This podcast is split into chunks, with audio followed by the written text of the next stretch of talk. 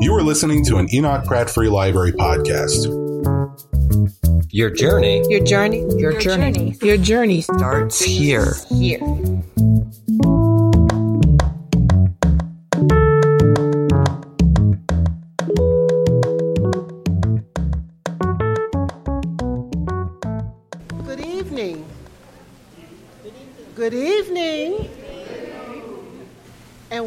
To the Enoch Pratt Free Library's Writers Live series. It is my pleasure to welcome you to the Pratt Library, and on behalf of the CEO, the Board of Directors and Trustees, I bring you warm greetings to this after, to this evening's program. So without further ado, our um, Chief of Programs, Kelly Shimba Bukuru, Rowe, sorry, will introduce our featured speakers. Kelly?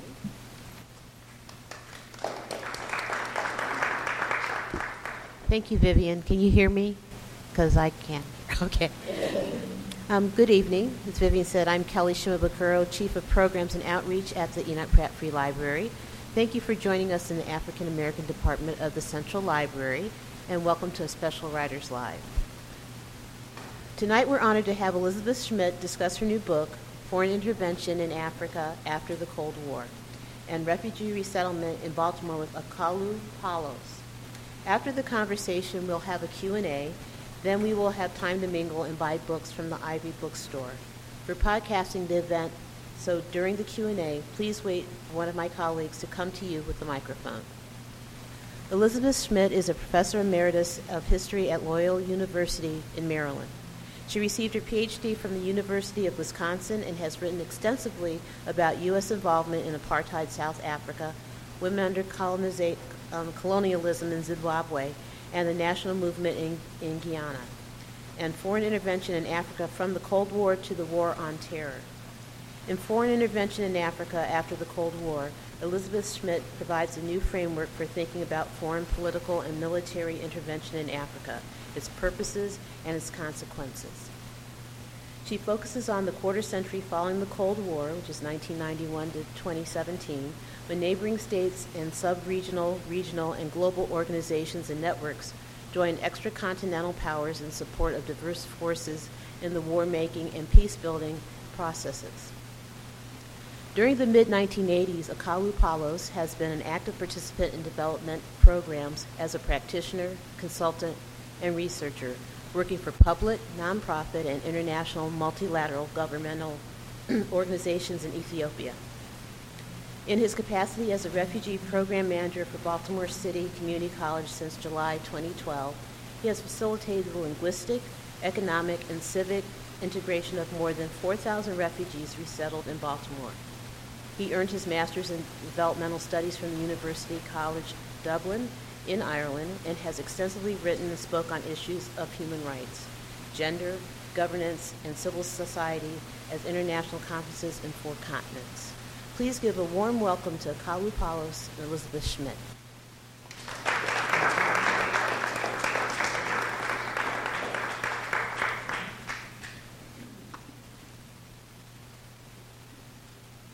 Thank you, everyone. I'm going to move to the podium in a second. Um, oh, do I need to use this? Yes. Um, I'm going to move to the podium in a second, but I just wanted to thank you all for coming.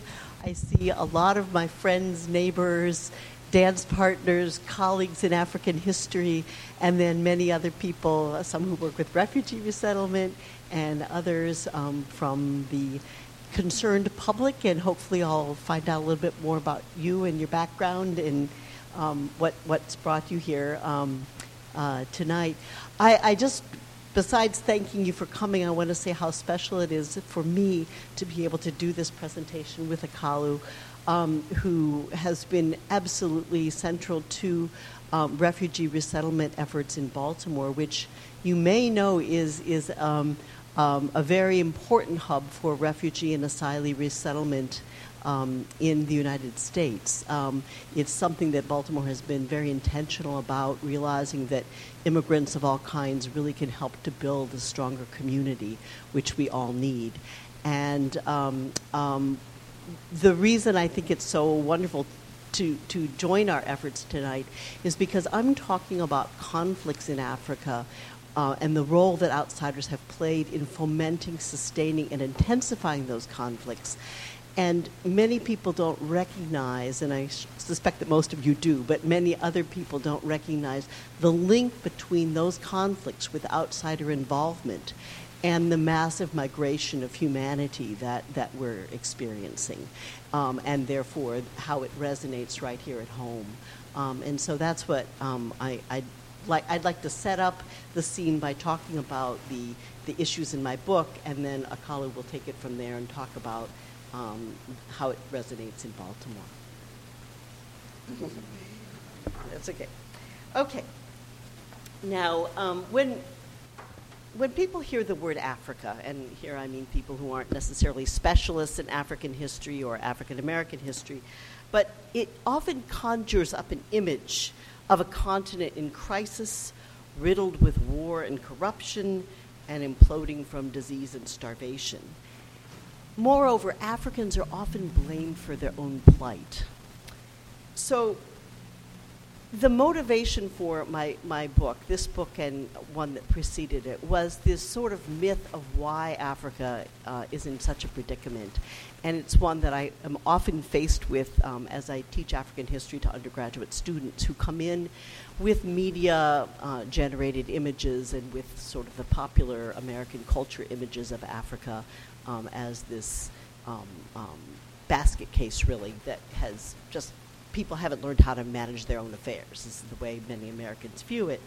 Um, and so, what I felt that was important to show was that many of the predicaments that Africa faces today are not solely the result of African decisions, but also the consequence of foreign intrusion into African affairs. So, this book, um, as um, the introduction indicated, focuses on the period after the Cold War, so the 1990s through um, the beginnings of the War on Terror. Um, I actually carried the book through 2017, the first year of the Trump administration. And it's a companion to an earlier volume that focused on foreign intervention in Africa during the periods of decolonization and the Cold War.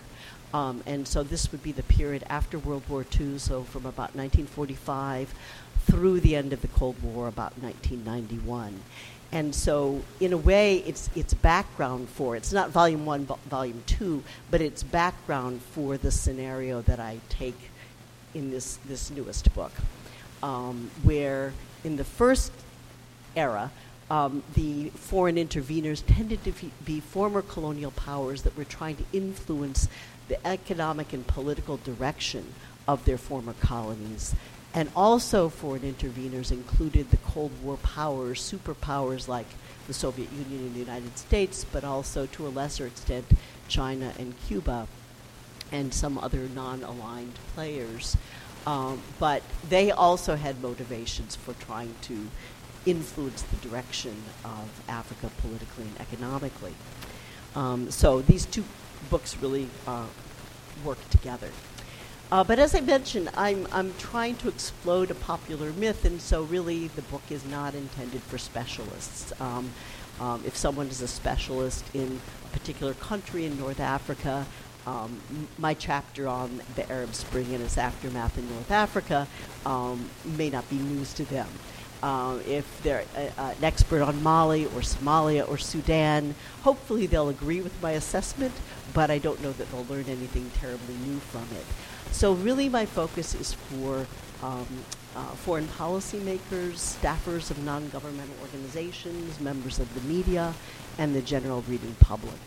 Um, and my hope is to get this message out there. Um, I know books are being sold, and I, of course, would be delighted if you bought a book. But I'm not here to make money. I fortunately have had another source of income. I don't have to depend on that for my livelihood. And so my, my key motivation is to get the book out, and I know the Pratt Library has it. Uh, if you want to borrow the book um, or get it some other way, that would be great. Um, um, but, but hopefully you'll be motivated to delve a little further into the message that I'm giving today. So the book um, um, includes an introduction that lays out some of the issues that I've just described briefly, uh, and then um, includes a number of case studies that are intended to show that there are widespread patterns and trends, that this is not just something idiosyncratic about what's going on in Somalia or what's going on in Rwanda or the Democratic Republic of the Congo. But this, this um, implication of foreign intervention, uh, often fomenting conflicts, sustaining, intensifying, making them more lethal, is one that we can trace from east to west to central to southern and to North Africa and uh, in many, many different countries. So uh, that is another one of my, my goals. Now, during the Cold War, one of the main rationales for outsiders to intervene was the so called communist threat. And those of you who've read about the Cold War, in, especially its impact on the global south, may be aware that um, the communist threat became a catch all to justify any kind of intervention against any kind of political or economic movement that somehow um, negatively affected the in- interests of powerful countries, whether they be the former colonial powers or the Cold War powers and radical nationalists who wanted to reorient the economies and the political situations of their countries to benefit their own citizens were often deemed communists, whether or not they were, and that was used to justify actions against them. Similarly, after the Cold War, the new boogeyman is the terrorist threat. Um, and while there certainly is violent extremism that can be devastating and horrific, there are all kinds of groups that are being caught up under this rubric that are not part of these violent extremist organizations.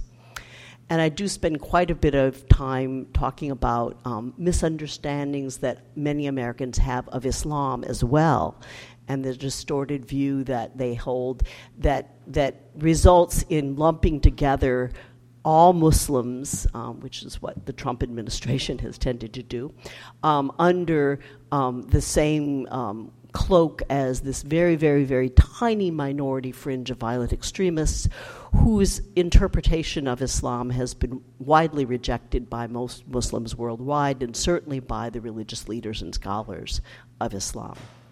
So, um, this new terrorist threat is uh, supposed terrorist threat is one of the rationales for intervention. Another is a response to instability, um, um, which you know regional instability, um, and a corollary of that, the responsibility to protect civilian lives.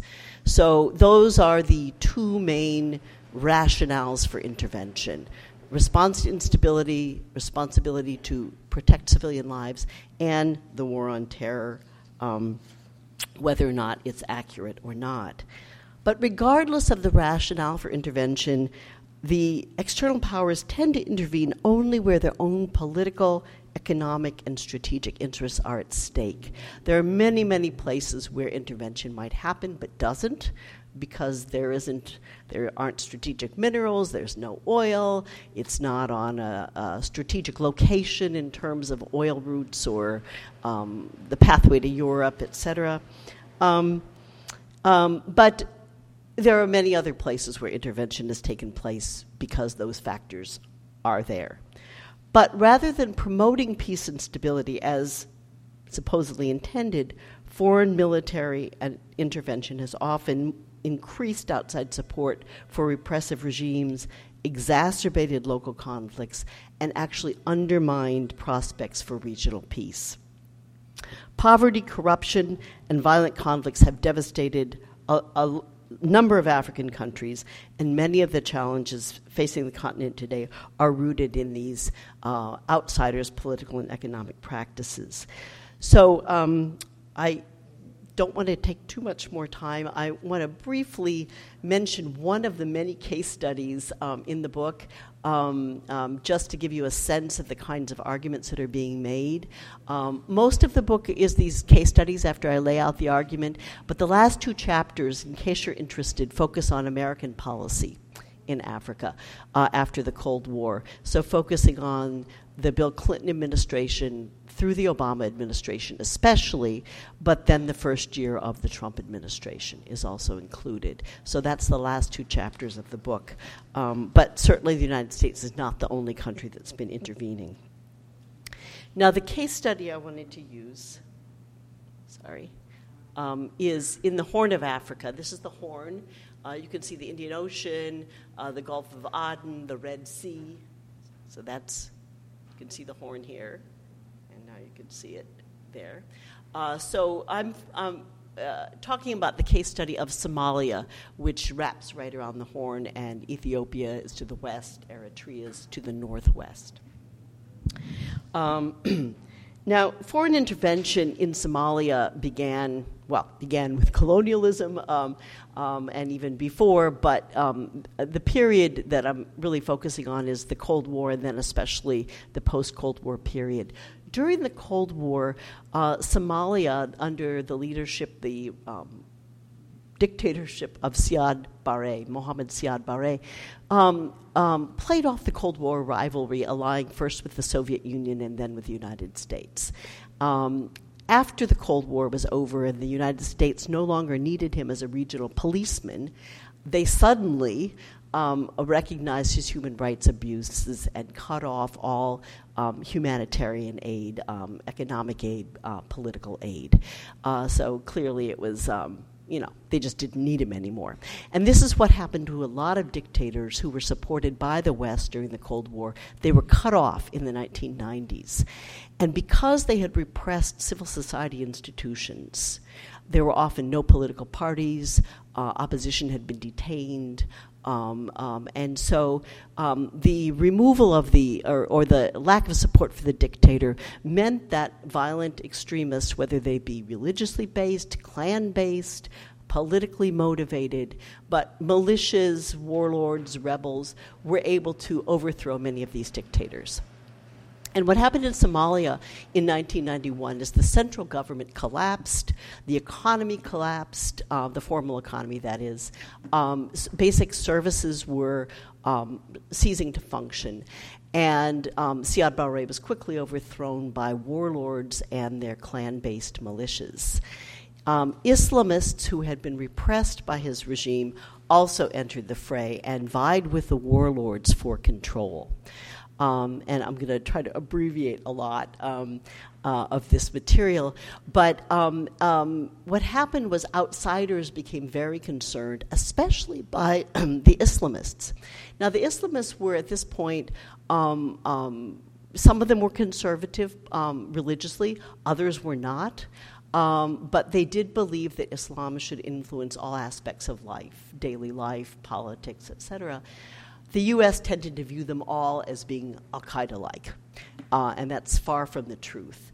What the Islamists did in Somalia is um, set up many basic services, including court systems, but also offering um, health, education, um, charities, etc., uh, where the government was no longer providing. And many outsiders felt that they were doing a pretty darn good job under the circumstances. But because of the emergence of Al Qaeda, which again has some US roots that I'm not going to go into now, um, but Al Qaeda in East Africa, um, the United States and its allies became very, very concerned. So, outsiders, the West especially, helped to set up an internal government in Somalia that would counter the Islamists things really became a crisis in 2006 when the CIA teamed up with warlords and with neighboring Ethiopia to undermine um, the, the um, Islamists um, in Somalia who, who were gaining strength. And this resulted in a youth militia that had been protecting the Islamic courts becoming radicalized and um, um, uh, essentially um, an anti foreign backlash. Um, this was exacerbated by an Ethiopian invasion the, at the end of 2006 and Ethiopian occupation uh, through 2009. Um, this resulted in Al Qaeda entering the fray where it had not been before. And this is something we see time and again. Al Qaeda and the Islamic State take advantage of the turmoil and the conflict and get a foot in the door. We saw it in Iraq. I mean, we're pretty familiar with that. Um, uh, we saw it in Syria. Um, so, this is what happened in Somalia. And so, Al Shabaab went from being a youth militia protecting the courts to being part of Al Qaeda. Um, and um, waging um, a very successful war uh, for control of much of uh, central and southern Somalia. This went on until the African Union, the UN, uh, decided to intervene. Ethiopia was still there. There's a long history um, of um, rivalry between and conflict between Somalia and Ethiopia. Um, Kenya also got into the fray, another neighbor. So we're seeing that the foreign interveners during this period are not just extracontinental powers, but often neighboring powers, uh, powers that are involved in sub-regional organizations like the African Union um, or even smaller groupings. And this intensified the conflict in many ways. Um, um, by the end of uh, 2017, when I was, you know, finishing uh, my final revisions on the book, um, Somalia was still in pretty dire straits. Al Shabaab is still there.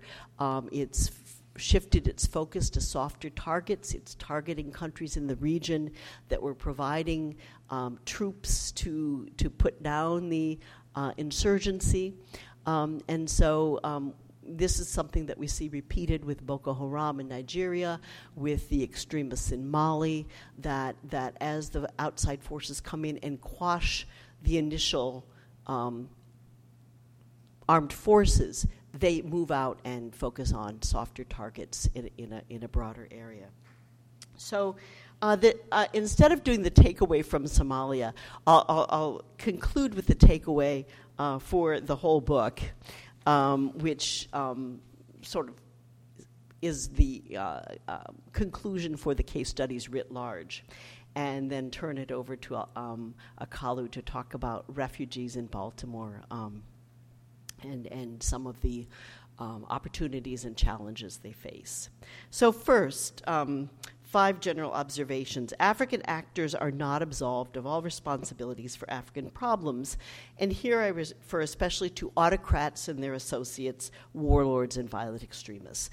Those two are African people, but they're not the vast majority of people. They, they are a small group, uh, an elite uh, who are looking for power and privilege um, at the expense of uh, people in, in, in these Af- African countries. So, um, so, so often we hear Africans, you know, without any kind of distinction, and I think that's very important.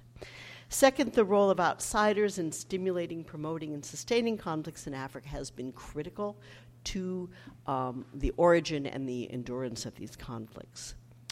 Third, religion and ethnicity are not the root causes of African conflicts. While those factors have been uh, involved in many, they generally mask deeper structural inequalities that are the true source of the conflicts that is, poverty, underdevelopment, and the lack of opportunity.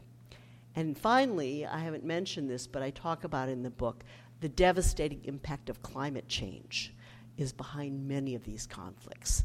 Um, again, I won't go into detail, but I'm sure you've heard of the conflicts in Darfur, northeastern Nigeria with Boko Haram, um, the um, conflicts in the Niger Delta, Somali piracy off the coast of uh, the Horn of Africa. Climate and environmental degradation, often by outsiders, is at the root of much of that turmoil.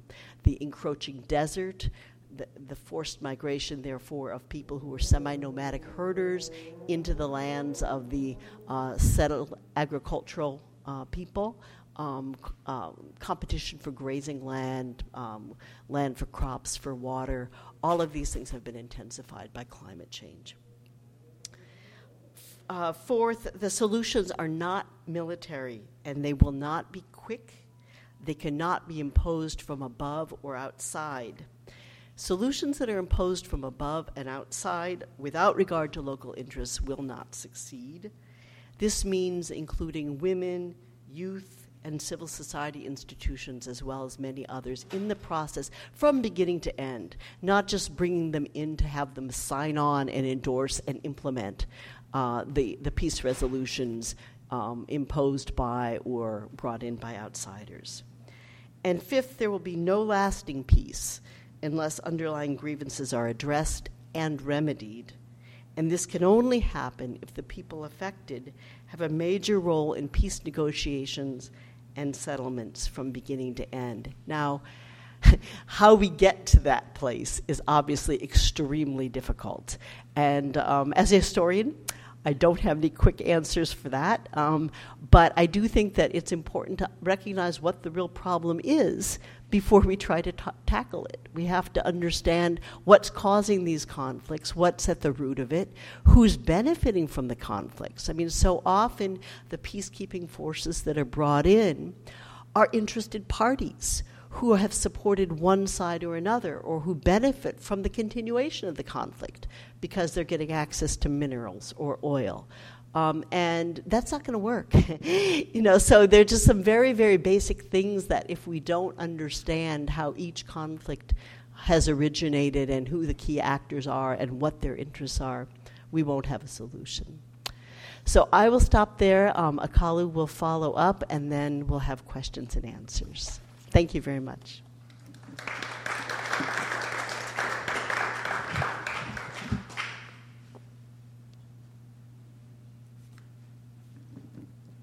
Good evening.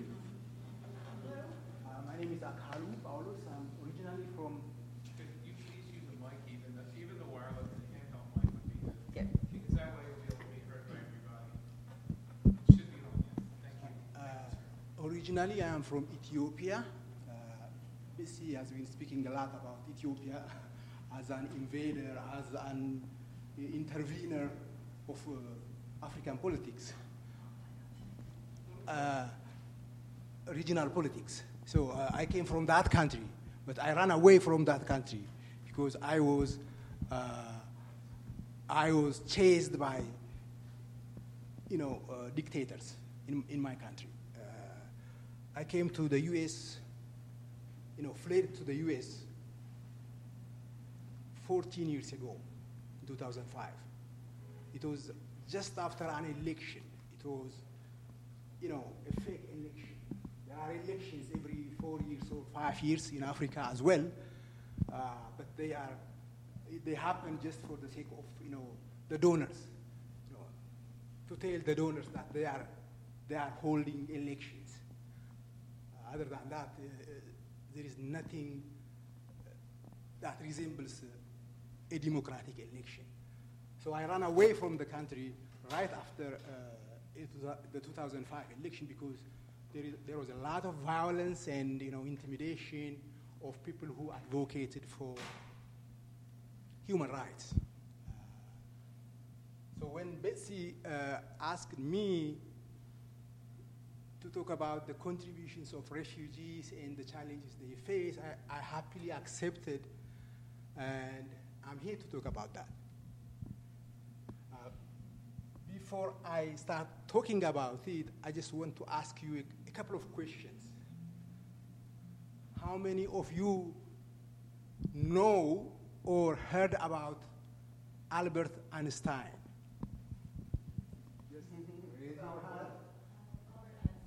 Albert Einstein. Okay. What do you know about him? Can anyone say? Smart. Very intelligent. Very intelligent. He was a refugee.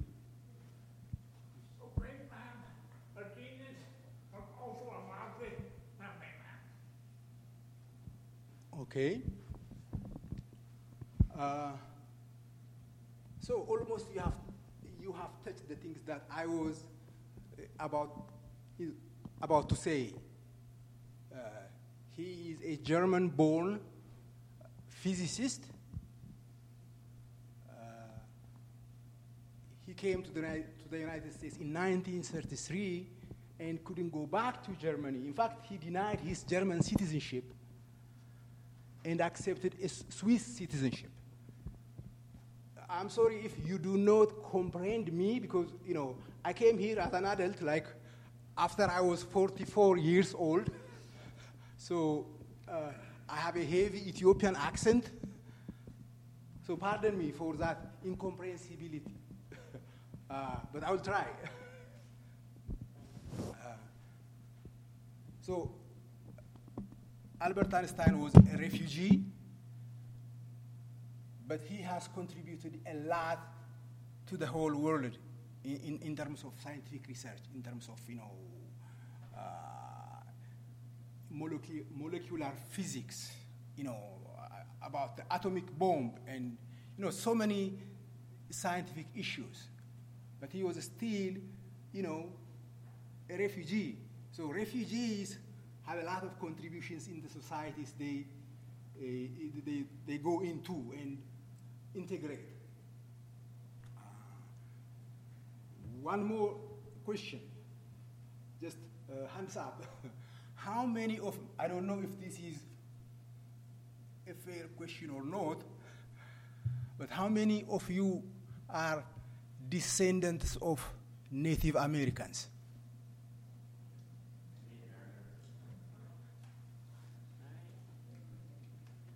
Native Americans.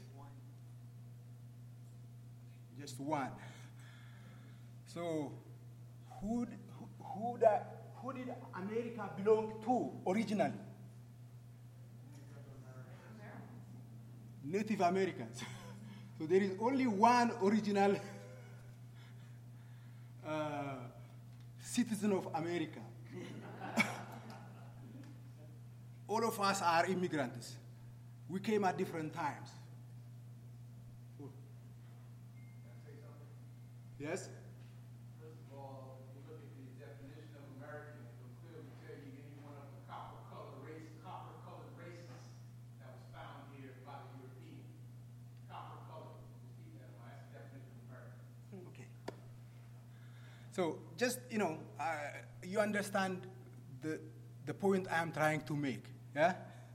So refugees are people who came from other places as a result of conflict or persecution or you know various other reasons in their own countries. So they fled to a neighboring country, and from a neighboring country they are resettled to another country that is prepared to welcome them. So um, America has, the U.S. has a long history of refugee, reset, refugee resettlement. In fact, refugee adm- admission of refugees into the, into the United States began right after the First World War, when many people in, in different European countries were displaced as a result of those wars. And then the Second World War, after 1945, uh, most of the initial immigrants and refugees who were accepted into the US were mainly displaced Europeans and later on Asians, Indo-Chinese, Vietnamese, Koreans, and people who were fleeing uh, communist regimes. The USSR, I mean the former Soviet Union, China, the, Repu- the Republic of Korea, Cuba. So the Cold War, the, the influence of Cold War politics in, in terms of even accepting refugees into the U.S. So it has played some, some role, you know, uh, as Betsy was trying to talk about uh, uh, the Cold War. So how about uh, refugees in Baltimore? Uh, in Baltimore, in 2000, in 2000, uh, uh, before I come to, you know, refugees in Baltimore, refugee resettlement in the United States was taking place in an ad hoc fashion. It was not organized. There was no, uh, you know, a universal procedure or process or law passed by Congress until, you know, the mid 1940s. Uh, but in 1948, the first uh, refugee legislation was passed by Congress. 1948. That, uh, that legislation is called the Displaced Persons Act of 1948. As a result of that act passed by Congress, uh, almost 750 displaced persons were accepted into the country, m- mainly from Europe and uh, people fleeing from uh, communist regimes. The second act Congress passed was in 1953, Refugee Relief Act of 1953. As a result of that act, about 210 refugees were accepted into the United States. And then in between those periods, you know, humanitarian refugees were accepted, you know, by different numbers, almost, almost every year. But there was no consistent, permanent, legal provision to let you know, refugees into the country.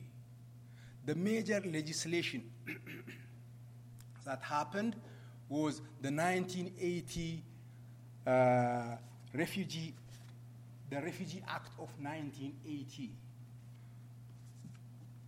And as a result of that act, on that year, more than 200 refugees were let in into the country. And from that year onwards, the US was admitting between 25,000 to 200,000 refugees every year. And even to, to this date, I mean, the current refugee admission for 2019 was 30,000. The previous year was 45,000. The previous year was 100, 110,000. The previous year was like 180,000. It was up and down in terms of numbers, but there was a consistent flow of refugees into the United States based on that refugee, the 1980 Refugee Act. As a result of that, Congress also approved funding for refugee resettlement. So a certain budget is assigned every year, and institutions were created. Federal institutions were created to run refugee resettlement within the Department of State.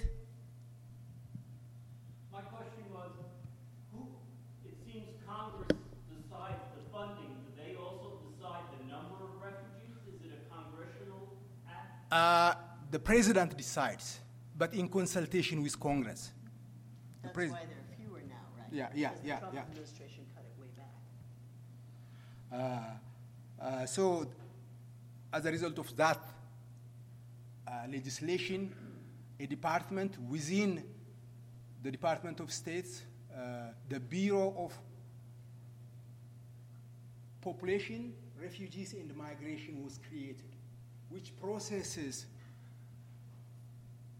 humanitarian applicants to enter into this country while they are still overseas in refugee camps in different countries. So PRM processes refugees, and once they are in, brought into the country, the Office of Refugee Resettlement, under the uh, Health and Human Services, the Department of Health and Human Services, the Federal Department of Health and Human Services, coordinates the resettlement process once they are into the country. So all this process is financed federally. A budget is set, and you know the reintegration processes happen wherever these refugees, you know, end up themselves within the U.S. There are refugees in the 50 states. You know, the, the, the, the, the numbers vary. Texas has the highest, California has the, the next highest, Arizona has the next highest, and we have our own share, Maryland. uh, almost Maryland used to resettle almost about a thousand refugees every year until 2015 16. Uh, So in Baltimore, there was uh, a resettlement center. It was known, it's still known as uh, Baltimore Resettlement Center. It was established in 2000, uh, and a variety of refugee services providers were placed under one roof. The International Rescue Committee, Lutheran Social Services, the Hebrew uh, Immigrant and Refugee Association. I think I saw one person who works for them. uh, and other service providers like Department of Social Services and uh, Baltimore Medical System. They were under one roof and providing different services. Uh, and also Baltimore City Community College, where uh, I used to work. I used to work for the Lutheran Social Services as well. So these different organizations housed under one roof provide employment services, English language services, you know, other social services, housing, uh, immunization services. You know, Baltimore medical system takes care of all the medical issues of newly arriving refugees. Baltimore City Community College takes care of all the educational and English language services aspects of the reintegration process. The International Rescue Committee and Lutheran Social Services and the, uh, the Hebrew Immigrant Association, they bring in the refugees into the country. They pick them from the airport, take them to their apartments, they follow them up for up to 90 days to 180 days, the maximum. At that point, they have to be self sufficient.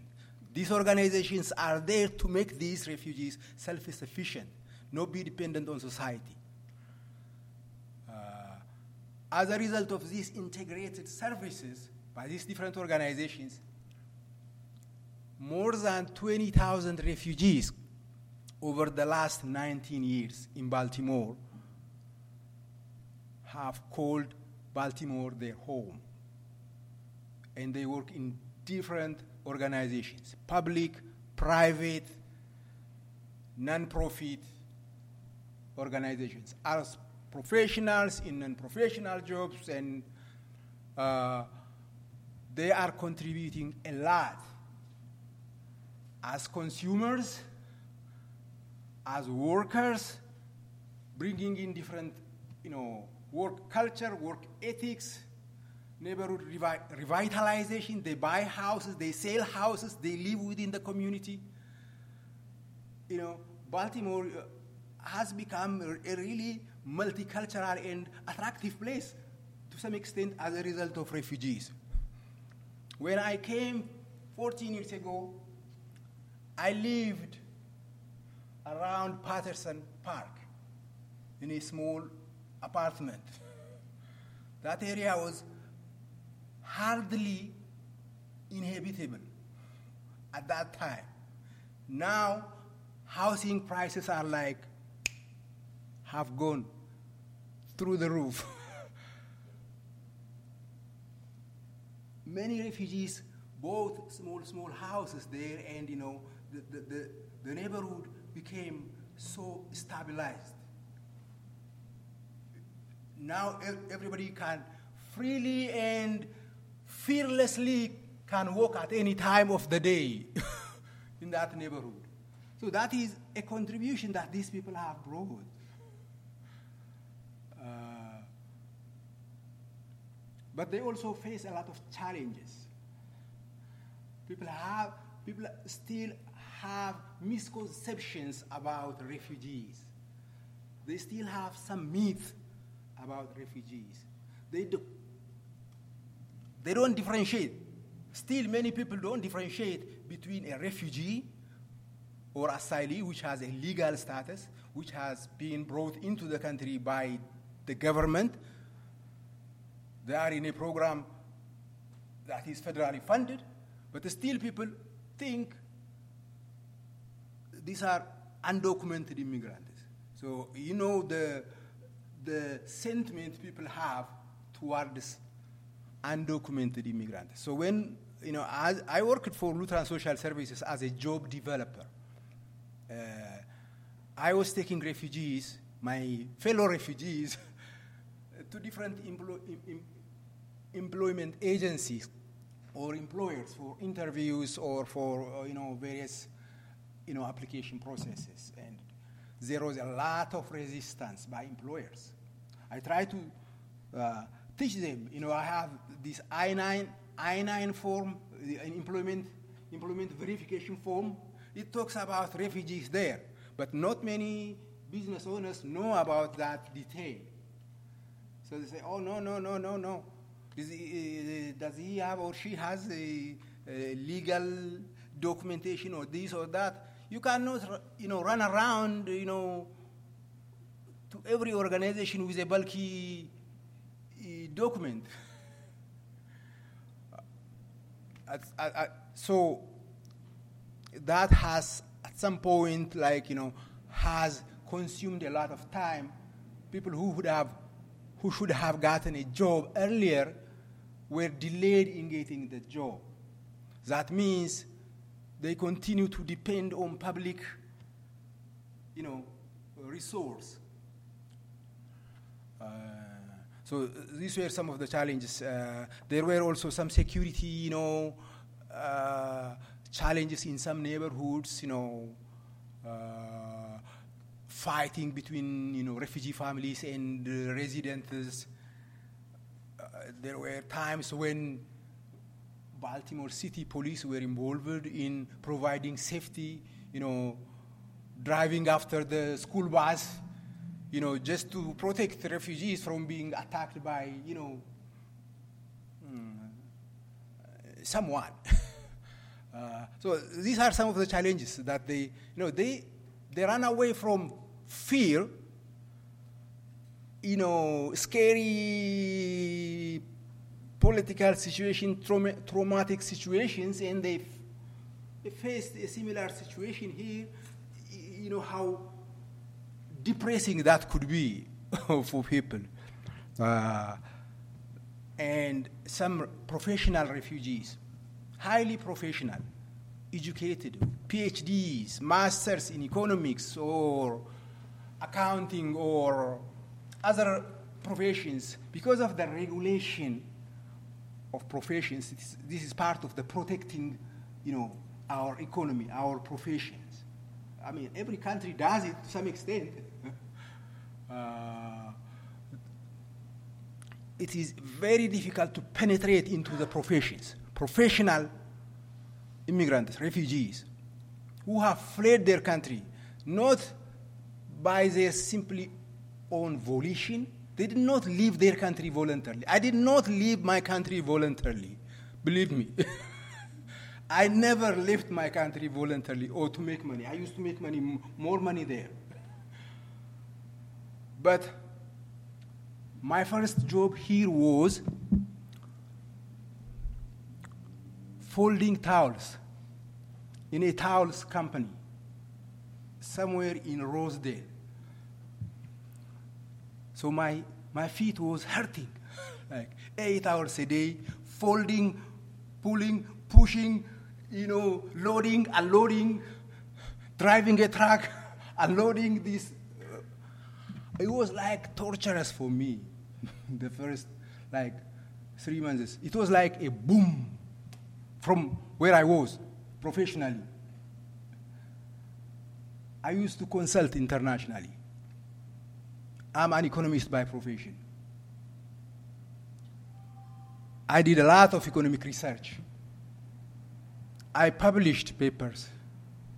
I spoke at conferences internationally, in universities, colleges, different meetings. I traveled internationally in four continents. And they came here I was folding towels. so it was like, what should I do? Should I go back? Where should I go? How can I go back? I have no home. I have become a stateless person. And I can't move up here. It was frustrating.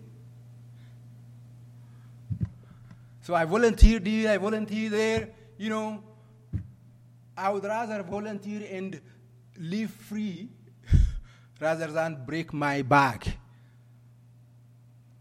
I wouldn't benefit from that. I'm losing my profession working as a towel folder. So I started volunteering to non-profit organizations for free. I gave my time for free and, you know, learning about the workplace. You know, relearning, starting from scratch. But this frustrates many people, and it takes them into somewhere that they have never thought about. Sometimes negative thinking or, you know, uh, pessimism develops when people have no way of moving up or horizontally or vertically. It's difficult. uh, so these are some of the challenges that refugees face. Thank you.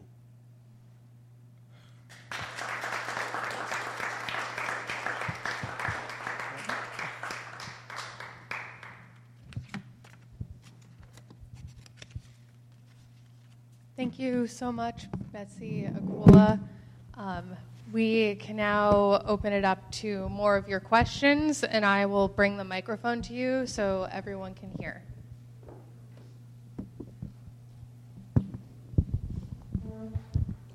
Hi. Hello. My name is uh, CNA, and I'm a PhD candidate. And I'm working on crisis, transnational identity, transnational identity, and international migration in Africa. And my question, I have two questions. The one is the link between the foreign intervention and the increase of um, terrorist attack in Africa. For example, if you take the some part of Africa, for example, uh, the West Africa, uh, or is, uh, the last decade there is a kind of increase of terrorist attack, and some actor in Africa link that to the collapse of uh, Gaddafi uh, regime, uh, linked to the France and and other countries like the U.S. intervention there. Is there really a link between the, di- uh, the dictatorship collapsing and the increase of terrorist attack in, in West Africa? Okay, thank you very much. Uh, yes, actually, the um, the uh, Libya and the Mali case studies, and also uh, northeastern Nigeria with Boko Haram, are case studies in the book. And I do argue that the international intervention that was purportedly to protect civilian lives in Libya, but really had an unofficial motivation of regime change, getting rid of Gaddafi, um, is very much linked to um, the um, disintegration of Libya into um, uh, warlords, militias, um, town based, regional based militias, civil war with one of Gaddafi's former generals trying to take over the country, just pandemonium, which opened the door to Al Qaeda and now the Islamic State. And that the release of Gaddafi's weapons and also his fighters who had been recruited from other countries, many of them went back into Mali. Um, they, at that point, were not terrorists, but they were part of a Tuareg uh, liberation movement that was not linked to any particular um, um, Islamic group, although they were Muslims.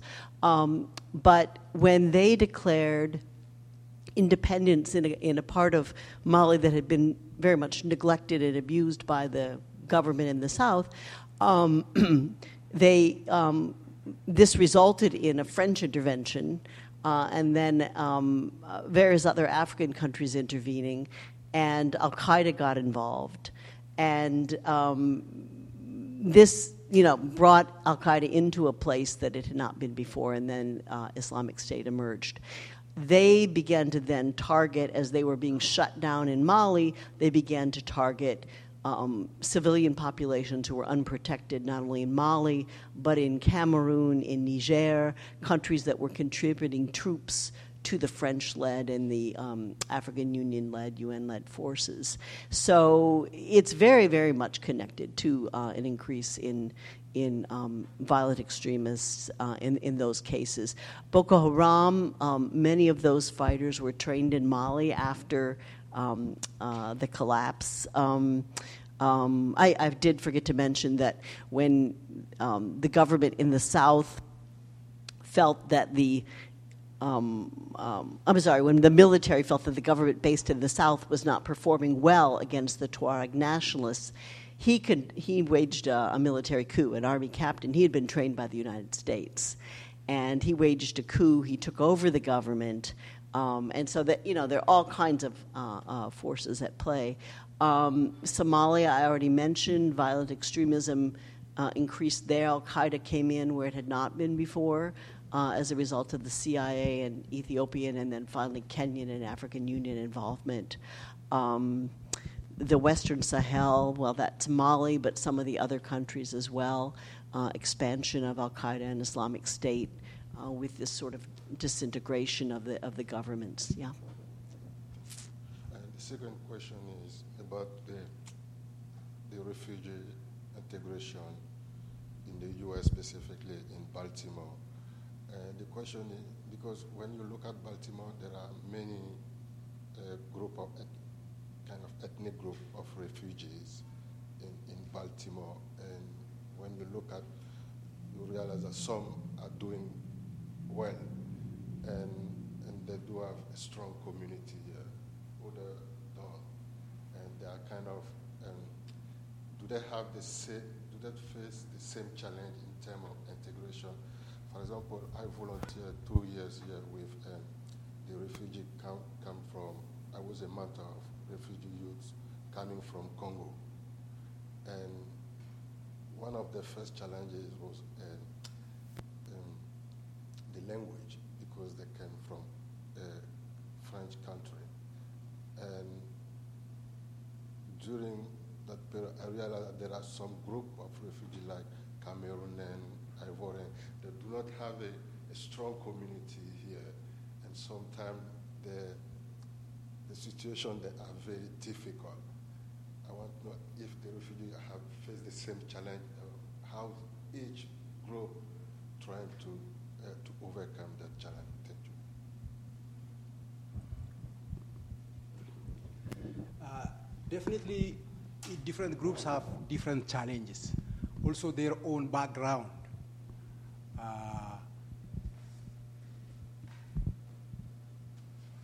You know, people coming from Cameroon, English-speaking Cameroon, they are almost, you know, at a good start when they come in. They speak English.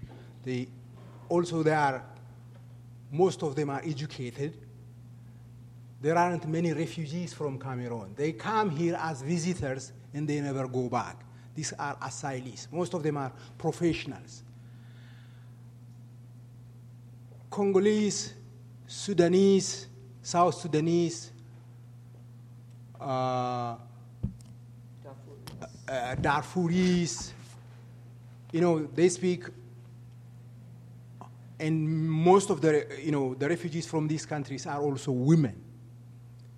They never went, they never held a pen or a pencil even in their own country.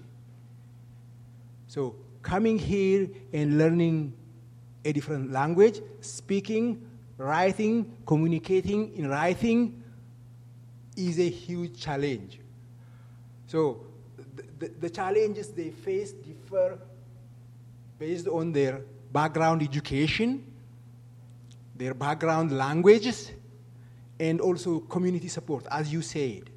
Those who have been here for a long time, like uh, Nigerians, Liberians, they have strong community organizations of their own. They, they do a lot of advocacy, a lot of education within the community, and also grassroots support. Uh, but obviously, the challenges are not the same. Also, the resettlement agencies and the other service providers also differentiate. We don't have the same kind of approach, you know, when assisting this kind of refugee and this kind of refugee. We try to look and analyze their needs, and we start from where they are and build capacity from, from there, rather than lump everybody together and, you know, uh, uh, offer those services. Yes, uh, this question is for uh, Professor Schmidt. Uh, thank you for your book. I look forward to reading it. Um, as, as a kid, I watched the end of, of colonialism in Africa, uh, early 1960s, uh, uh, with a lot of hope. I named my son Kwame Nkrumah. Um, and, but I saw a lot of um, disappointment there with tribalism and and corruption. And uh, one of your takeaways, you said that African actors are not absolved from the crisis. So I would like for you to just give us a um, an update on the state of tribalism and corruption in Africa and how that contributes to uh, the problem there. Thank you. Okay, thank you very much. Um, I think, you know, it's easiest for us to understand if we look at our own country. And when we realize that in times of economic and political uncertainty, in times of crisis, in times of scarcity, um, that people circle the wagons and they protect those closest to them, those best known to them first. And depending on the, the nature of the crisis or the scarcity, that circle may be very small or it may be larger, larger, larger so that people think of their family, their neighbors, their extended family, their town, maybe their ethnic group or their religious denomination, or, um, you know, and the farther they get from home, the, the bigger it may be. Oh, that person's from my home state, or, you know, my students who study in, say, Japan, you know, I say, well, when people ask where you're from, what do you say? Well, I say I'm from the United States. Well, if you're in the United States, what do you say? I'm from New Jersey. If in New Jersey, what do you say? Well, you say, you know, your hometown or your neighborhood. Well, in Africa, there's a huge scarcity of resources, and I've mentioned the devastating impact of climate change, and this is really exacerbating those things. But so are these conflicts. Um, uh, so that as people um, are forced to move because of the encroaching desert, the lack of water, droughts, floods, all these other things that are coming from climate change, they're moving on to other land that's already inhabited by other people, and they begin to have conflicts. So in Nigeria, in the Middle Belt, where there are conflicts between herders and farmers, it's often presented as a conflict between the Fulani herders and the farmers of other ethnic groups. And indeed, that is often how people identify, you know, who's with me and who's perhaps a threat. Um, or Christians and Muslims, same thing. Um, how do you identify who might be in your close group you want to protect and who might be angling for the same resources. So, Boko Haram in northeastern Nigeria, that's presented as a, a violent extremist Muslim group. This is an area, well, it is a violent extremist Muslim group, but it didn't start out that way. It started out as um, a nonviolent group that was attacked by the police, its leader killed, its members killed, driven underground, etc.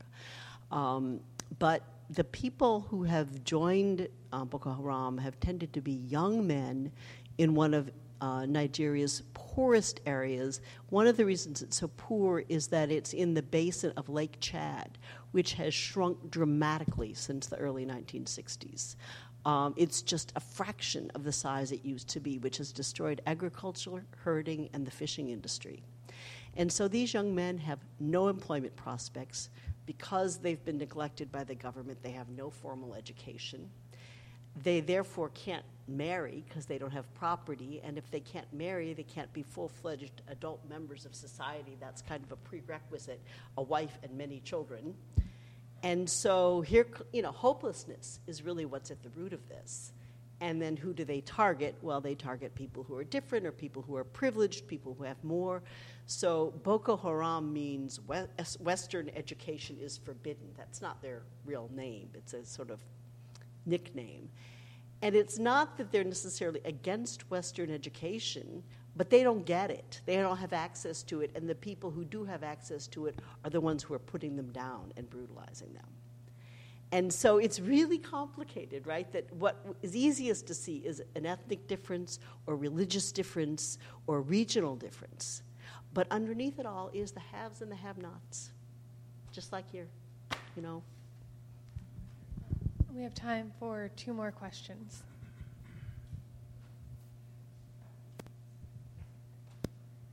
In your book, do you have any examples of countries which um, were the condition in which the conditions were the kind of conditions in which outside outside parties would intervene, causing more chaos that emerged successfully mm. into a, a safer, more progressive country? Thank you. That's a good question. And I'm sorry to say, not yet. And part of this is because, as I mentioned, um, it will take a long, long, long time to undo and rebuild um, undo the structural problems that exist since colonialism and to rebuild in a different way. And it takes political will to do it. It takes leaders who will not become the privileged elite taking all the resources, grabbing all the opportunities. There are few people anywhere who are willing to, to, to do that. So it's, it's the power holders have to be willing to give up some power just like you know Americans have to give up some of the standard of living that the you know well-off Americans are used to if we want to save our climate, our you know our global existence, and you know a lot of people aren't willing to do that. Um, um, and so this is one of the reasons it's so tough that um, the the desire to do something often means that something is done, but it's not the right thing. So a peace settlement is signed uh, in 2005 in Sudan. And uh, it gives the people in the South the right to um, vote on an independence referendum in 2011. And, um, and, and so they de- declare independence and they take all the oil resources from Sudan. But Sudan keeps all of the pipelines and all of the ports and all of the refineries. That's not going to work you know, and so the conflicts between these countries have continued. But by golly, those outsiders got that 2005 peace settlement um, uh, right before the American elections, um, you know, in, in 2006, the midterm elections. So um, it's, it's really difficult because the interveners, even those who are supposedly involved in humanitarian missions, often are interested parties that have supported one side or the other or who have an interest in a certain outcome. Or, in the case of warlords, you know, sitting down at the table, an interest in continuing the chaos and disorder because that's how they get the diamonds in Sierra Leone. Uh, or Liberia. That's how they get the oil in Nigeria. Um, that, that continued conflict, the lack of law and order, is the way they enrich themselves. Um, so that's what the tough thing is. Um, is how to do this. Um, and, you know, I've said, well, what outsiders need to do is support local initiatives by civil society organizations. Um, they know what's going to work. They know what need what they need, and stop giving money to the powerful elites, to the governments that are going to undermine that um, every step of the way. Stop thinking, "Oh, this time it's going to work." No, it's still not going to work. I mean, you're, you're arming and financing the people who have an interest in retaining a monopoly on power and resources. So it, it, it will be a long, long time. Yeah. But it could happen, you know. Okay. Maybe here too. Hello, everyone. I'm just going to step over here. I don't like having my back to anyone. Um, three quick questions. One, in your research and your work, have you found that the major thrust and motivation of foreign intervention on the continent of Africa? Is it white supremacist, racially motivated in terms of ciphering off the natural resources of the continent and also um, causing political and economic instability to prevent African black folk of the continent having autonomy themselves? That's one. Second, have you seen any African black country on the continent developing an indigenous, sufficient, um, and, and healthy for black African people political system that could emerge into the new millennium as a model for African black countries and hope for, perhaps for the continent to develop by? And also for the gentleman here, I um, teach a social justice theater program from a trauma informed perspective mm.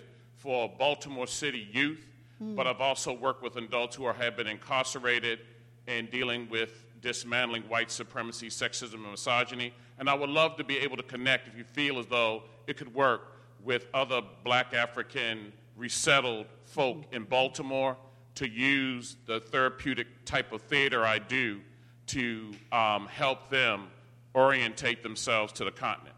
I just wanted to get in real quick because they were just weighing on my mind. And I'll just wait for your answer. Okay. Thank you very much. Well, that's a lot to do in a few minutes, but um, um, I'll, I'll say that let me just step back into the period of decolonization and the Cold War to talk about alternative models, alternative visions that Africans had of their society. There were a number of African leaders who opposed what is now referred to as neocolonialism. Um, and neocolonialism is a new form of colonialism, right? Like there was a new form of slavery um, uh, after the abolition of slavery. So um, neocolonialism is is where um, the, the um, uh, as Kwame Nkrumah said, um, we're in office but not in power, right? That the political and economic structures are not being permitted to change, and this is outsiders, former colonial powers, new Cold War powers that do not want to change in the system that extracted labor and resources from Africa for the benefit of people elsewhere. And yes, they, they were white people for the most part um, Europeans, uh, Americans, um, to some extent the Chinese, but um, much less than the others. So, um, um, so the neocolonial systems um, were pervasive. That's what the co- colonizers set up as what they expected in the aftermath. Okay, we will turn political power over to these people, but they will be people beholden to um, outside countries, outside corporations. They won't want to change the, the economic structures to benefit the local people. Those African leaders who resisted, Patrice Lumumba, Kwame Nkrumah, Sekou Touré, um, um, Julius Nyerere, there, there are many, um, and wanted to find a third way, a non aligned way, an African way, they were undermined. And they were undermined economically, they were undermined politically, and often they were overthrown or even assassinated um, by outside powers, predominantly from the West, and therefore, yes, white led. But um, um, so yeah, racism is definitely a factor. I mean, absolutely can't be minimized. Uh, that this kind of behavior towards other countries would have been far less tolerated um, in um, um, the global north although it certainly happened. I mean, the, at, during the Cold War, you know, the, the Greek and Italian um, and French communist parties were undermined by um, CIA and, and other activities. So it isn't only in the global south, but it, it's more pervasive in the global south. And the, the broader American public is less concerned about it. I mean, I can't tell you how hard it was to get places to say, yeah, you can come and talk about your book. Oh, yeah. WYPR? Nope. WAMU? Nope. You know, it's, yet, no, no interest. Um, so um, yeah, I mean, I, I'm, I was in the midst of retiring, so I had all this time on my hands. I was going to be my own agent, and I was beating the bushes, you know, the universities and the um, radio stations, and I, I got so many non-responses or no's. You know, it's, it's amazing because people say, oh, well, you know, that's Africa. And yeah, well, what if it were France? Would you care then? You know. So yeah, I, I, I think that's it's a very important factor. So um, there were some experiments, so-called experiments, that weren't intended to be experiments, that did survive uh, through part of the Cold War. In many cases, they, like Kwame Nkrumah was overthrown. Um, um, fended off a Portuguese backed invasion. He did become a dictator. It's not clear he would have been if he hadn't had all of these plots against him. You know, there's a what if history.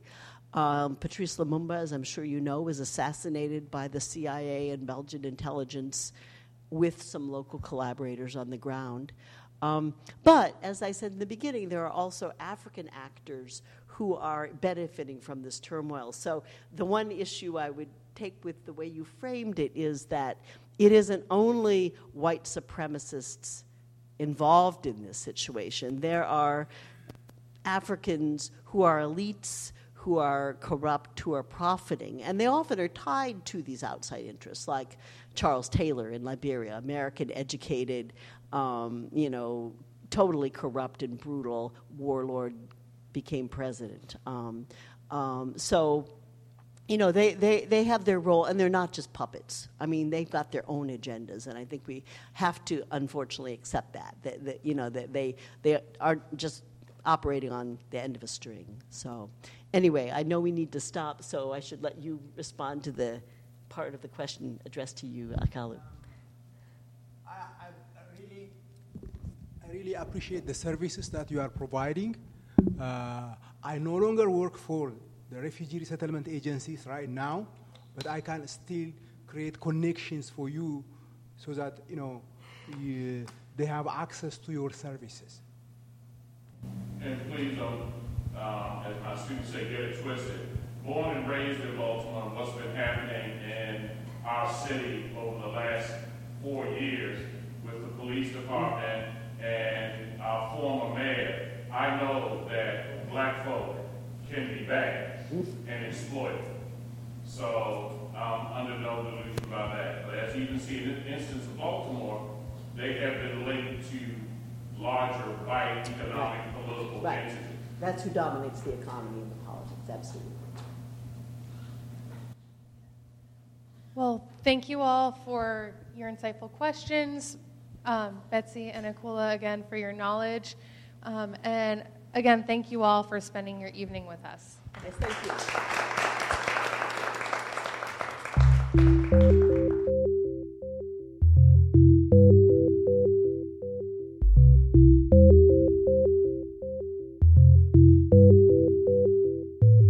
This podcast is a production of the Enoch Pratt Free Library and the Maryland State Library Resource Center.